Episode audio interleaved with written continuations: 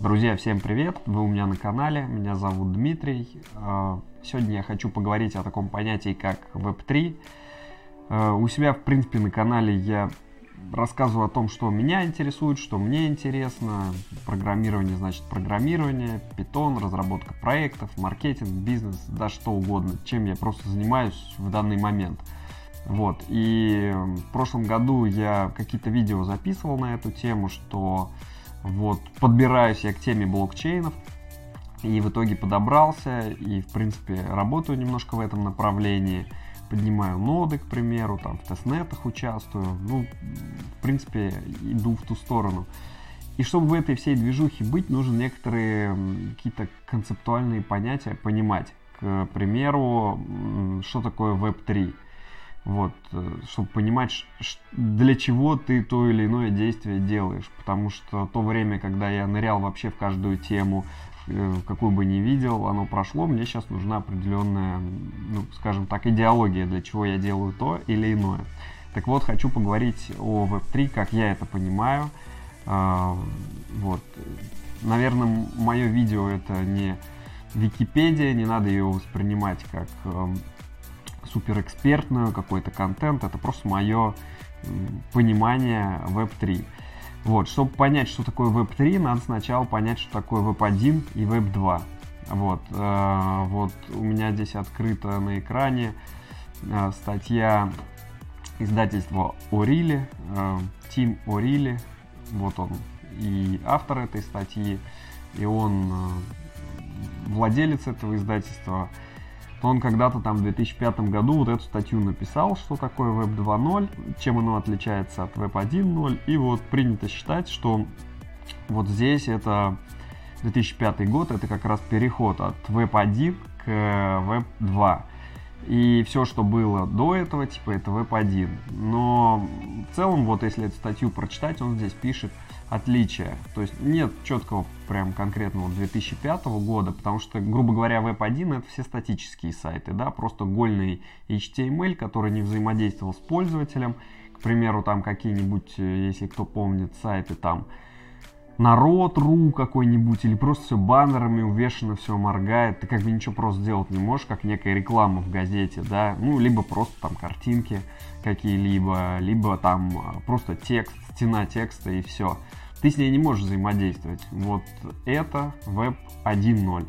Web 2.0 э, это то, с чем ты можешь взаимодействовать. То есть то, что имеет, грубо говоря, базу данных. Э, есть клиент-сервер, что-нибудь написано там на Python, PHP, там на C, на чем угодно. Оно взаимодействует с базой данных.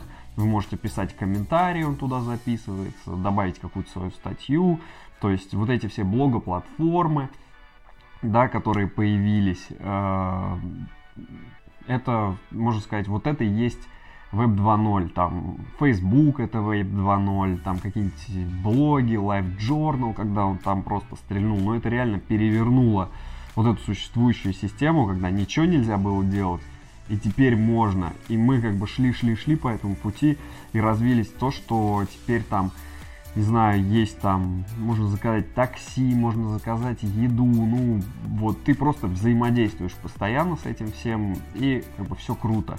Это естественное развитие. И, собственно, вот это вот, что у Тима Арили написано там 2005 год, стоит считать Web 2.0, но это не так, потому что, грубо говоря, какой-нибудь там Amazon, да, появился там в 90 каком-то году, или Запас, или да тот же наш российский Озон там в 2000-х, когда он там вначале появился – то есть они же уже были интернет-магазинами, они уже на основе базы данных работали. На том же там Амазоне можно было ревью книги оставить. То есть э, не обязательно 2005 год, ну 2005 это вот появилось там и Facebook появился, и вот это вообще понятие появилось Web 2.0 и Web 1.0, поэтому его так и считают. Но на самом деле это все появилось еще раньше. Вот, и теперь если подойти к Web 3.0, Типа, здесь я пару картинок скачал подходящих. Вот э, сначала как бы считали, что вот он веб 1.0, вот он веб 2.0 и веб 3.0 это там семантический поиск. Ну, то есть, что информации слишком много. Вообще, проблема из-за чего вот эта вся развелось, что следующая ступень должна быть эволюции, чем плохо-то Web 2.0. Ну, типа, что много информации, мы вот все юзеры валим там в какой-нибудь в блоге пишут, я вообще чё, вот что угодно говорю, например, на видео, да, записываю, кто-то пишет что угодно, и не факт, что это достоверная вся информация, и получается такое, непонятно, что с этой инфой, в принципе, делать.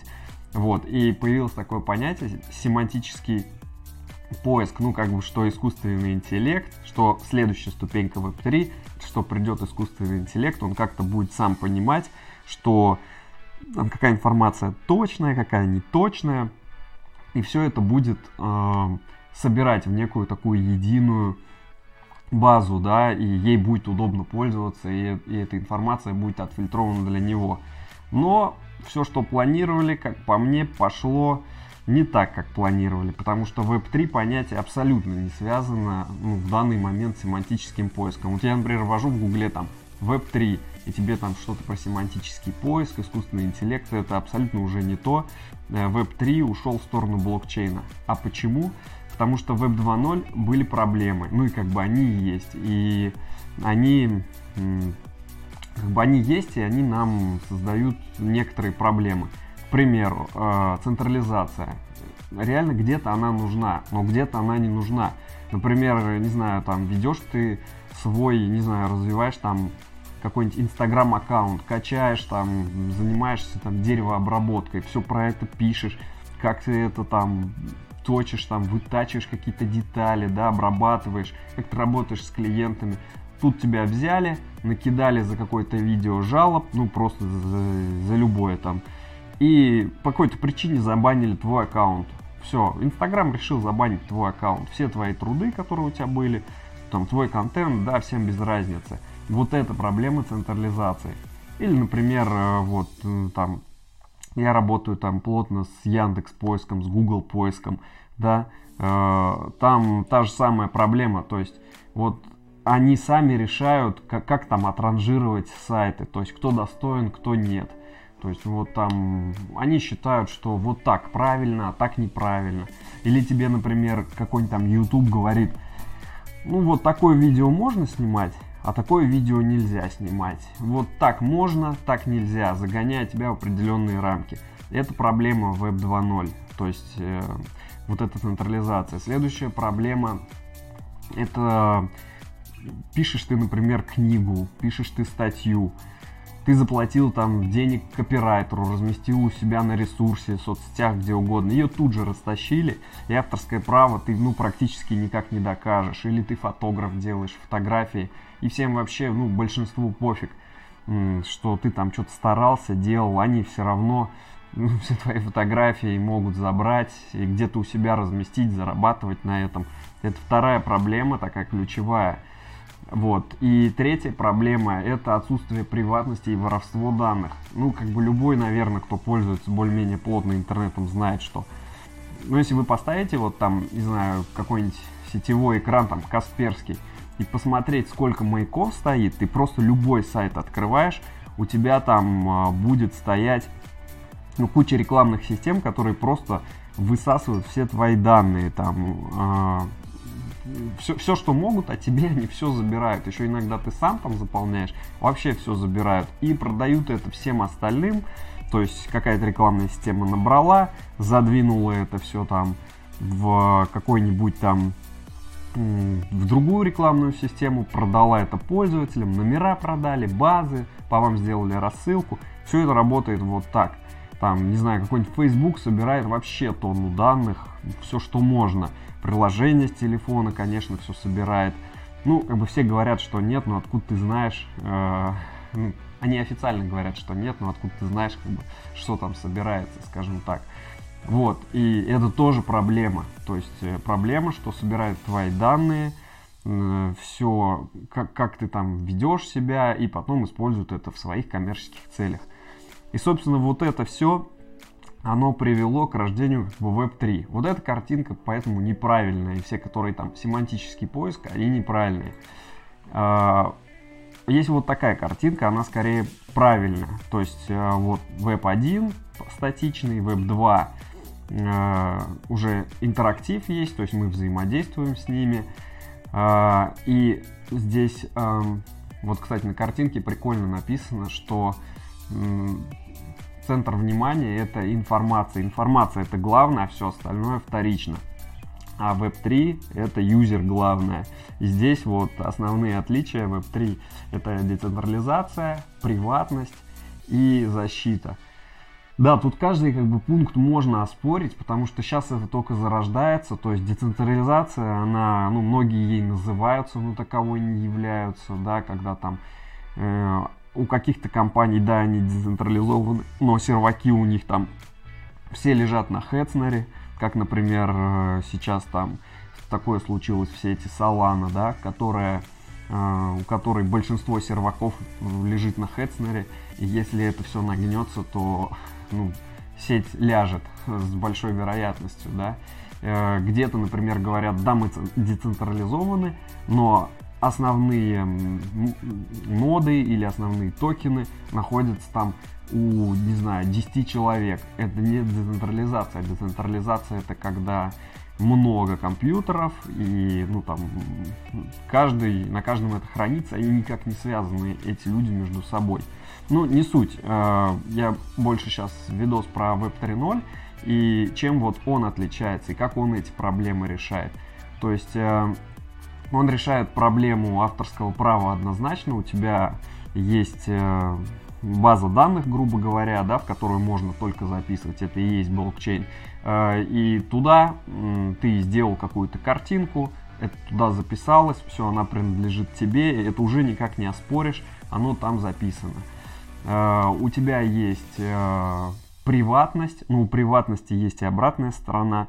Примеру, у тебя есть там адрес э, в каком-либо блокчейне, есть фраза, забыл фразу, больше к твоим данным никто ничего не вернет, не получит позвонить как в банк и сказать, блин, вот мой паспорт, я забыл. Нет, там так не работает. Но приватность, опять же, в том же блокчейне можно тоже раскрыть, и этим сейчас пользуются, то есть проходит KYC, то есть твой кошелек сопоставляют с твоим паспортом. Все, этого кошелька раскрыта приватность, и теперь можно вообще все транзакции смотреть. Но никто не запрещает сделать 10, 50 и 100 кошельков и вообще не париться, значит, этой темы. И никто не будет знать, где и что. И ко всем твоим данным, э, там, созданным профилем, вот, например, э, есть уже рабочие модели там, да, блоговых платформ, которые ты просто кошельком подключаешься, к примеру, и этот кошелек, у тебя только, только у тебя к нему доступ, и, соответственно, к твоему контенту тоже. Если у тебя, э, ну, никто не может удалить тебя из этой сети и сказать, все, не пиши здесь больше.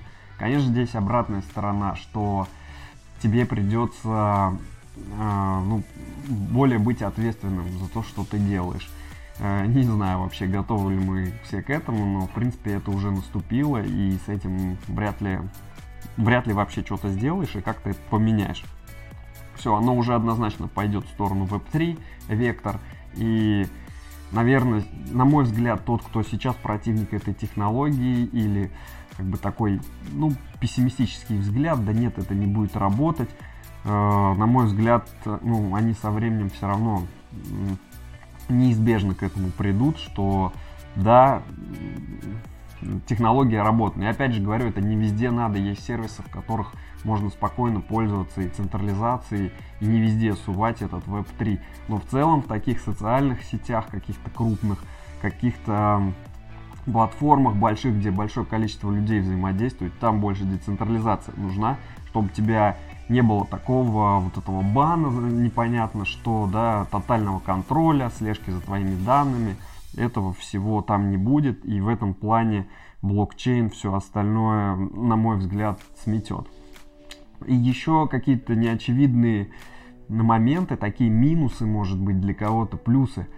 Э, Суть в том, что вот если предположить, что есть какая-нибудь соцсеть и сделана она, все, она работает на блокчейне, ты подключаешь через свой адрес, работаешь там, то у каждой этой сети в любом случае будут свои токены, просто они нужны для э, того, чтобы вся сеть функционировала, какая-то расчетная единица.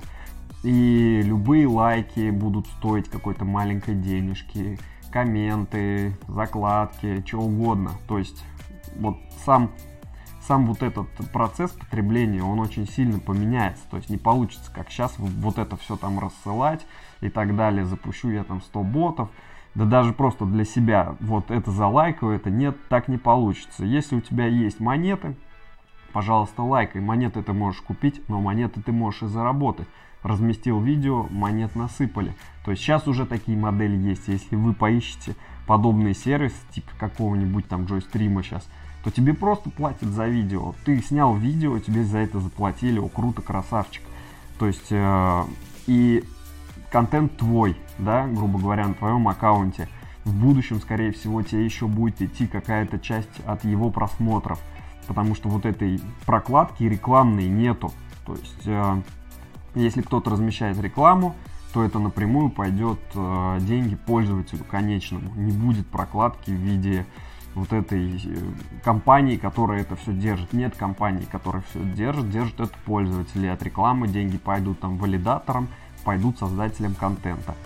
Вот. Э, ну, вот эта картинка тоже характеризует, в принципе, Web 3.0, что вот он первый был, второй и третий. Здесь уже большинство иконок это типа там MetaMask, интернет-компьютер, Zcash, там Ethereum. Э, они уже, ну, интернет Web 3.0, он будет э, децентрализован и в нем, еще раз говорю, в нем будут э, хорошо себя чувствовать э, такие создатели, а не потребители. То есть, если вот ты на стороне создателя, ты пишешь тексты, ты фотограф, программист, да кто угодно, который просто выпускает какой-то любой абсолютно продукт. Да пусть ты там, не знаю, слесарь, но снимаешь, как ты там трубы закручиваешь и все такое. У тебя будет все круто, у тебя будут монеты, ты сможешь и сам участвовать, в принципе, остальных там просматривать. У тебя будет, э, ну, у тебя будут ресурсы. Если ты не будешь создавать, а только потреблять, то тебе придется платить либо физические деньги, ну, либо просто наблюдать за процессом со стороны, и то не за самым лучшим контентом. Поэтому надо все-таки переходить на сторону больше создавать, чем потреблять, больше там писать, чем читать, как бы это, ну, как-то глуповато не звучало, но так оно и есть. Больше, наверное, снимать, чем смотреть. Я условно одно видео снимаю, а, смотрю в сто раз больше, наверное, даже в 500 раз больше, ну, то есть, или в тысячу. То есть, по факту я тоже такой себе потребитель то с телефона там, то еще какие-то видосы. Да, но в целом надо переходить вот на эту сторону, если хотите себя чувствовать в Web3 получше. Вот, ну и в будущих видео покажу немножко про тестнеты, как э, получается это, какие ставлю, что это такое, чуть подробнее расскажу. Вот, увидимся у меня на канале, пока.